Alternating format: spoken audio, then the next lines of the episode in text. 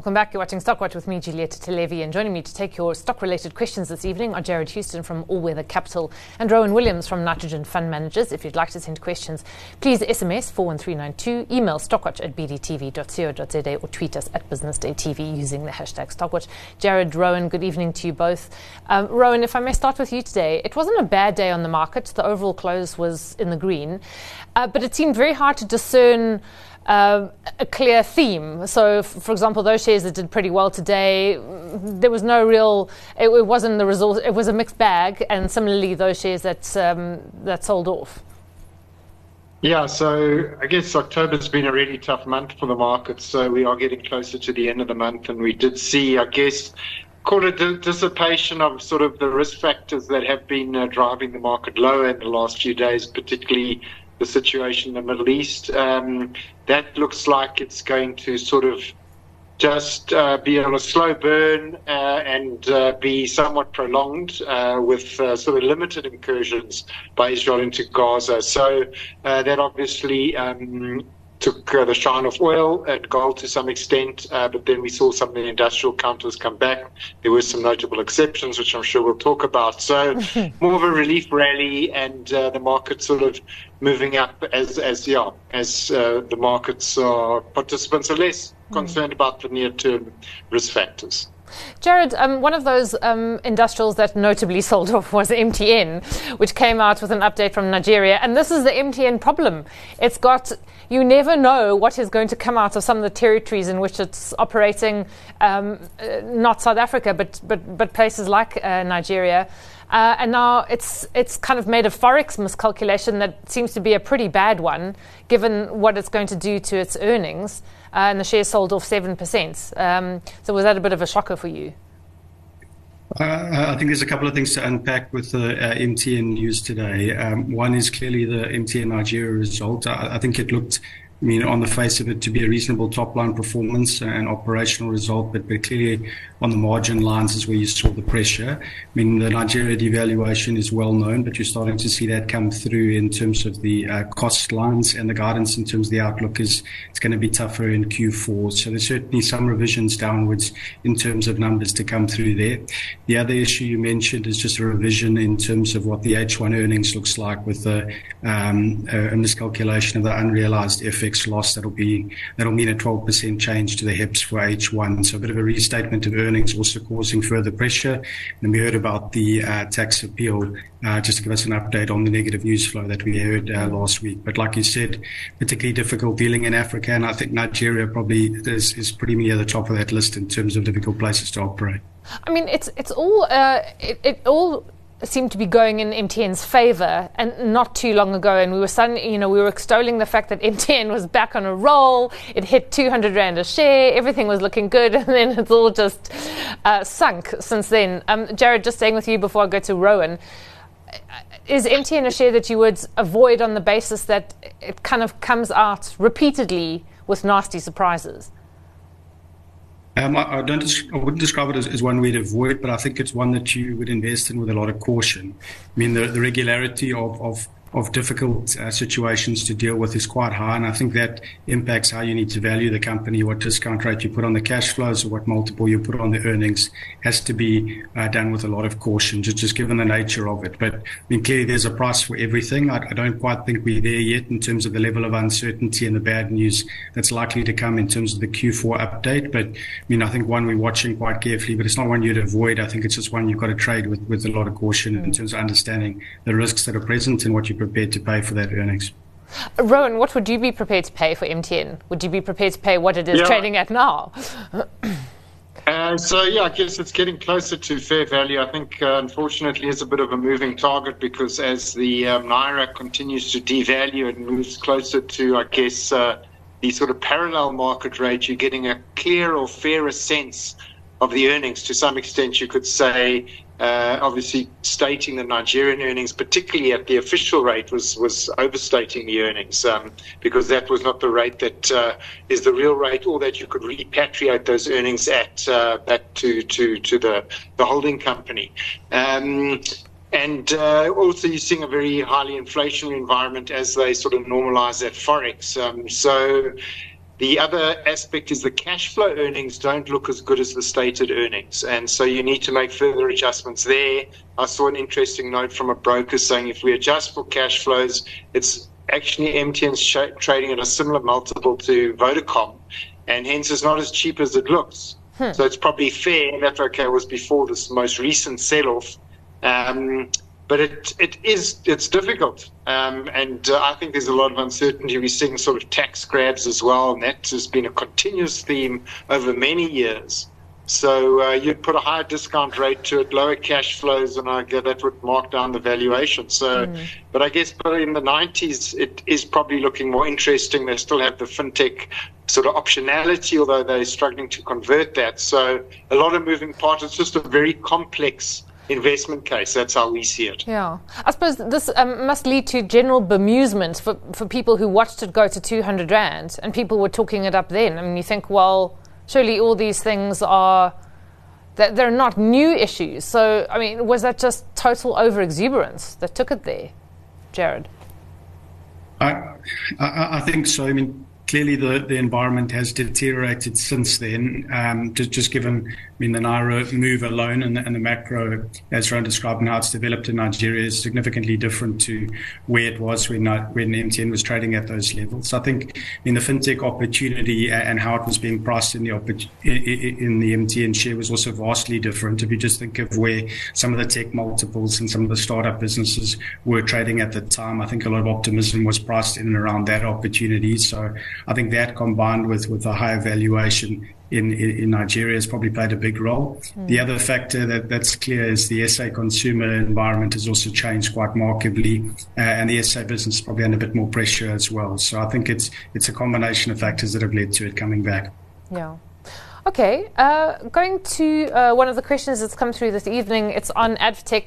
Um, we had Adcorp's results out, but obviously two uh, uh, somewhat different businesses. But perhaps we can talk about the Adcorp numbers in a bit. Um, but the Advtech question is: uh, the viewer says, "I'm thinking of buying Advtech shares. Their profitability is good, great market share, and strong balance sheet. Their investment in Africa also appears to be profitable. They're trading at a P of 12, which in my world seems fair. Is this a good in- investment case for the long run? Also, what happened to their share price?" Uh, from 2017 to 2018, in which uh, they experienced a downside of 60%. Hmm. Uh, I mean, I suppose I wonder if that's a, a relevant. Uh, but Rowan, just uh, firstly, on a P of 12 um, and what they've been doing at the moment, do you think they're a decent investment case? Yeah, I certainly do. We've uh, picked it in the past and we still like it. Uh, it's got a strong niche in private education, uh, primary, secondary, and tertiary education. And as the viewer pointed out, starting to get strong returns on their African expansion. They've been quite measured on that. Um, they went through a period of uh, significant capex, and I think that's what uh, the viewer was uh, sort of referring to um, earlier in their cycle. Took a bit longer to sort of generate returns. Um, and they had actually a very high rating back then. But what they've done is they've grown the earnings into the rating. So the P now is a much more reasonable 12, notwithstanding that the share is close to its record highs. Um, and on a PEG uh, ratio, sort of P growth ratio, the, the growth outlook they've been able to generate in the last number of years, 20% compound annual growth, and they seem to be confident that they'll continue that. So, what looks like a reasonable PEG ratio of up to 0.6 uh, would screen very cheap, in fact. And I think if you're looking for what is known as GARP, growth at a reasonable price, this certainly is one to have a close look at. Mm. Jarred, um, is this a stock that you consider, or do you prefer something like Stadio? I mean, I suppose neither are strictly comparable, um, but that tends to catch maybe more headlines. I, I, think agree with Rowan's comments on, on completely. Uh, just, just on Stadio, I mean, it is a business that we like. Um, I mean, obviously, just focused in the tertiary sector uh, exclusively, and, and over 80% of the business now being uh, online as opposed to physical uh, education. So we, we like the dynamics of that, just given the margin. Um, the, the, margin profile of a business that's online in terms of the capex spend and what you can generate in that sense. Yeah, the big factor for Stadio is clearly it's filling a, a, niche in the market in terms of distance learning that that UNISA is struggling to cope with, and it's benefiting a little bit in terms of a tailwind of student numbers as the pressure at UNISA surfaces. So a little bit of a sweet spot in terms of the gap in, in tertiary education in the country and benefiting a little bit in that sense. But we like the space generally, just just given the dynamics that are there. Just and on the viewer's question on the, the, the, decline in share price, which was quite significant between 2018 and 20 or 2017 and 2018. Um, Jarred, uh, is that something uh, that a, an, a, potential investor in a stock has to go back and, and kind of look at? Um, in a share, you know, so theoretically, do you do you say maybe this is a slightly cyclical company, or there was a particular event? I seem to remember that they were they had to kind of cut their dividend or they didn't pay out as much in dividends as they had promised. I, that's, that's what I seem to remember from that period, but uh, I'm obviously stand to be corrected. Um, but is it relevant if you're, if you're uh, wondering about a share to look at kind of past market cycles. Um, for a share like Advtech, I understand a resources stock is probably something quite different where there are very definite market cycles, but this is, you wouldn't have expect this to be a particularly cyclical share. I agree. I don't think it is a particularly uh, cyclical share. Just the nature of the business should be quite defensive in terms of uh, education, and it's, it's, really a need that you have to that you can't do without in tough times. Yes, you're under pressure, but you'd have to just manage that. I think if we look back in time, I mean, as Ron alluded to, I mean, the, the stock traded on a very high multiple. Yes, the earnings have grown, but there's also a lot of excitement in and around Curro and Advtech when uh, deals and combinations were muted back then. And I think the multiple and perhaps the share price ran away with itself back then. Mm. I mean, clearly the growth rate is moderated from here, but um, I think that's probably the main factor that, that led to the pullback, a little bit of excitement and, and um, multiple contraction, but, but, not that familiar with anything else if it was caused by that. Yeah. Rowan, I mean, is it just also, you know, a share can get too expensive at that point in time? And, and this is why, you know, the pullback is inevitable.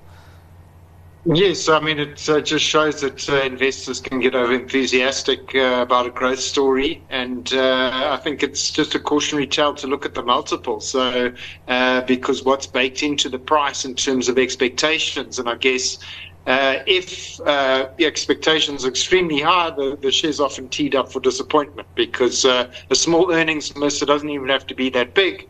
But, you know, the extrapolation of those earnings and the sort of valuation, if you reduce that so that the share price comes down. But I think 12 PE compared to, say, 20 or 25, which maybe it was on at some point in time, is significantly different. So there's a margin of safety there just in, in the valuation. Yeah, okay. Jared, it's a slow night tonight, and I sort of understand that a lot of South Africa is feeling probably quite dazed today. But it's been a slow October.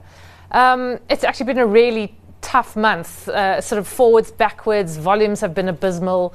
And I wonder how a stock uh, uh, like the JSE Limited, um, how, how, you regard it in light of, of what's been a really, really tricky time on South African markets. I, think there's a number of factors there. So, I mean, typically October is, is a little bit of a slower month just in terms of June year ends and the timing of reporting and how it sits. But generally, I, I think the question is valid. I mean, volumes are down quite meaningfully in the last few months that you can see going across the broker desks um, a, a, lack of activity and catalyst driven volume that hasn't really come through in the market. Uh, but structurally as well, I mean, a company like the JSE does face pressure in terms of the number of delistings that we've seen from our market. So, I mean, the universe of stocks uh, available to trade has shrunk dramatically. And then those that are left, we've seen a lot of volume exported to other markets. I mean, the, the large obvious one is, is the Prosus with more volume traded offshore than it is locally now does, does impact local market volumes. So a couple of factors um, that are impacting it at the moment, uh, specifically now in terms of the lack of news flow. Mm. Rowan, would you be quite bearish on the JSE Limited specifically? And I'm not talking of the all share index, I'm talking about the actual uh, you know, exchange listed on the exchange. Yeah, so it's it's an interesting one that the JSE is sort of a reflection of the the JSE, uh, the broader JSE uh, index, in that uh, it's got a fairly low valuation, uh, but it's uh, unexciting, uh, and there are not many catalysts. Um, the compared to, to international exchanges, it tra- trades at a significant discount, so it's always screened as a value stock. Uh, their metrics are good in terms of return on capital, cash flows, dividend yield. Uh, yet uh, there's no top line growth, and that's sort of leading to actually a declining rating. And uh, I think that we're seeing that across a number of sectors. It's just uh, there's not much activity and uh, not much enthusiasm, and uh, so it's it's quite a difficult one. I think you've got to watch for, for volumes, but in the short term, we don't see any catalyst. We, we're going to go into an election uh, next year, so the market's probably going to be quite skittish and nervy. Mm. And this kind of environment may continue for a little while. Yeah. Yeah, which is kind of bad news for, for you know a few other shares listed on the JSE. Um, Jared, maybe we'll look back at 2023 and think one of the big catalysts for the market was the changes to Regulation 28, in which pension funds were allowed to to lift the cap of what they can invest offshore. And I wonder if you have a sense at this stage of whether you think maybe they've maxed out kind of the offshore allocations. And if you get to that point, does it mean that then automatically there's going to be a little bit more money allocated to the JSE, in which case you would see um, trading volumes start to pick up? Sure. I, I think certainly um, the, the changes to Reg 28 with moving more of the allowance offshore has had a negative impact in terms of our market volumes and also the rating of, of, of local stocks as well as bonds. Um, and you can see that's come through most most definitely. In terms of where it ends, I mean, clearly there is a limit in terms of the 45%. You, you know, just doing a track of uh, balanced fund allocations and where, where we're sitting at the moment, you can see an increase I mean, anything from the low 30s to around 40% is, is, is, where most of the kind of surveys are sitting for most asset managers. So clearly there is a little bit of room towards the 45%, but we're probably closer to the end than we are at the beginning in terms of the, uh, the net selling and moving offshore, which I suppose is a bit of a positive in that sense. We still have to get interest in our market from foreigners, I think, to drive volumes and ratings up totally. But I mean, getting a, an end to what has been net selling, a lot of pressure would, would, would be a positive catalyst, I would think. Yeah. Rowan, do you think maybe the sheer cheapness of so many shares on the JSE is going to start attracting money from abroad finally? I mean, you would hope so, and uh, I think uh, there's sort of been sporadic bouts of it, uh, but you've got to weigh that up against the prospects of the South African economy, uh, and we've scored uh, a lot of own goals uh, this year that have sort of come to the fore. Obviously, Eskom and Transnet being the two main culprits there, which have reduced the um, potential growth capacity of the South African economy, and I think until we change that perception investors have a number of other alternatives in emerging markets. So they're saying why uh, specifically South Africa? They're saying valuations are cheap, but there's, there's no growth, so there's no catalyst, so they're, they're unlikely to, to, to, to improve. I think um, as I said, uh, next year there'll be some uncertainty, and uh, sort of investors are going to watch that closely. Uh, but if we get a positive uh, sort of outcome in terms of politically, I think that could create a catalyst. If you recall Ramaphoria all those years ago, it feels like a distant memory. Yeah. Uh, but uh, they are cheap, and I think at the right sort of with the right uh, circumstances, we will get uh, foreign flow, but I don't think it's we're there yet. Yeah. Okay. All right. Well, talking about a company that is wholly um, exposed to the international market, and that's Richemont, which has also had a really interesting year. Um, started off well, then went really spectacular, and then has pulled all the way back again. Um, the viewer asks whether Richemont is a buy at the moment. Um, Jared, do you think maybe all the froth is now out of the price, and um, or is it deservedly so out of the price given the slowdown in retail in sales that you're starting to see amongst the luxury uh, goods groups? I, I think it's a difficult one to answer. Yes, it's been a, a, a, wild ride in terms of where Richemont's come from this year. I mean, clearly a lot of optimism around um, you know, the, the strength and defensiveness of the luxury brands into the first half of the year. I mean, you saw China is reopening and a lot of optimism around sales and what it would look like there. Uh, and that's really been tempered in, in, in, the last few months. We have seen some weak uh, consumer data points, particularly out of the US, that makes us a little bit cautious. Um, I mean, there's a number of dynamics that are playing out there in terms of the higher interest rates um, and, and, what it means in terms of consumer discretionary spend going forward. So probably a little bit cautious on luxury spend in, in light of what is still a probability of, of very difficult macro conditions and the ability for consumers to, to, to have to tighten their belts uh, quite sharply. But the prices come back to the point where it looks a lot more reasonable. Remember, Richemont does sit with a lot of cash on its balance sheet. So it's a type of stock that you do want exposure to is, is one that's defensive and with a strong balance sheet in this type of environment but a little bit cautious on the macro and the consumer discretionary spend is what I taper it against. So probably mixed views at the moment. Mm, okay. Uh, Rowan, do you have a different view on Richemont? Um, do you think actually it's a fair no, price to get into? Mm, yeah, sorry. Yeah, largely echo uh, Jarred's comments. I think uh, what maybe some investors underestimated is that I see it as more cyclical uh, than uh, than anticipated in terms of, and there was still pent up demand, sort of post COVID pent up demand. So what looked like incredible numbers that they were producing at the beginning of the year was really the end of sort of a bit of a consumer binge uh, and that's sort of coming off. Uh, Johann Rupert was actually, you know, quite quite pointed to say he doesn't expect these sort of results uh, to continue and the demand to remain as robust. Um, and uh, I guess he, he's just being realistic about the prospects. So I think there could be further sort of cyclical pressure, and uh, the earnings will come down further. So the valuation does look more reasonable on the multiple, but I think, as Jarred said, you know, you got to be cautious and, and sort of watch uh, the sort of consumer sentiment uh, globally, and I think it could still soften further. Do you like any of the luxury goods groups at this point? Because it's not Richemont, um, and Richemont is quite specific in that it's got the watchmakers, Maison, where you know it's not quite as maybe diversified as LVMH, which spans a huge range of kind of luxury entry points, you know, whether it's a handbag or a lipstick or a bottle of champagne.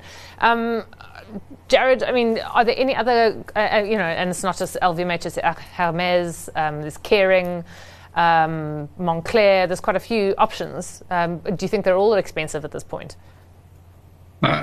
I, I, think I mean, it's not a sector I cover or know uh, intimately well, but, but one, one company that we've looked at in detail that I mean, we consider as, as, as, a luxury brand is something like Porsche. I mean, spun out of VW. I think it was a very interesting listing, uh, premium brand that, that, that has traded and still trades a significant discount to something like Ferrari. I mean, it's interesting in terms of its ability to price its pressure, its margin profile, also similar to, similar to a luxury good and generates very good returns. We think something like that that's under the radar of, of, of most most luxury stocks is, is one that's quite interesting. Yeah. Rowan, anything else before I get to your actual stock picks this evening?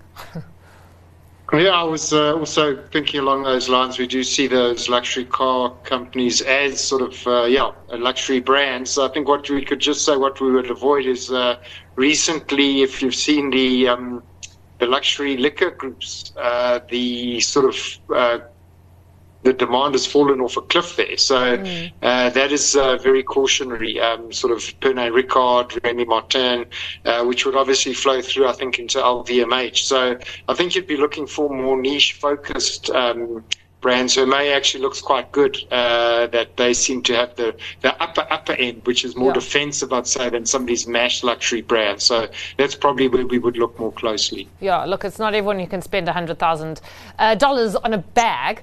Um, uh, okay, getting to your stock picks very quickly. Sorry, I ate into that time there. Jarred, what's yours this evening? Uh, my stock pick is MultiChoice. Um, it's a company that uh, hit a new fresh low today, so it has traded in, in one direction. I, I, think the challenges are very well known that MultiChoice is facing at the moment, a, a, plethora of them. I mean, coming out of some of the load shedding impact and, and the consumers' uh, pressure that it's facing at the moment has clearly hurt the SA business uh, and its cash generation. You've got a Naira weakness uh, just to add to, to what is almost a perfect storm that the business is facing. So, I mean, we think it's going to be under pressure in terms of the earnings that it reports in a couple of weeks. But under the surface, there's still a very good cash generating business. There's north of 23 million subscribers uh, and a good footprint across Africa that's quite hard to replicate in terms of the distribution, its content, as, as, as well as its reach. So, a base business that's probably at earnings low and a very low multiple now yeah. with a with the chance uh, of corporate activity given given the stake that Vivendi's got in the business as well. Okay, one to watch. Uh, Rowan, how about you? We're just going with the bellwether Anglo American. I think what we saw is uh, quite a significant sell off of some of these diversified miners, uh, most recently with the sort of conflict in the Middle East. Uh, but more generally, obviously, as China slows down and uh, concerns about a US recession, it's got to sort of a trough and a low point in pounds around close to that 20 pound mark, which is uh, typically an attractive entry point. We think the long term prospects are still good. They're all much better businesses, the global diversifieds, and obviously the continued greening of uh, the economy will drive uh, demand for copper, nickel, uh, and some of their base metals. So we think they're well positioned and it's a good entry point. Okay. James, thanks so much for joining us on the show this evening. Nice to chat to you both. Uh, Rowan Williams is from Nitrogen Fund Managers and Jarred Houston is from All Weather Capital. Coming up, the close. Stay with us.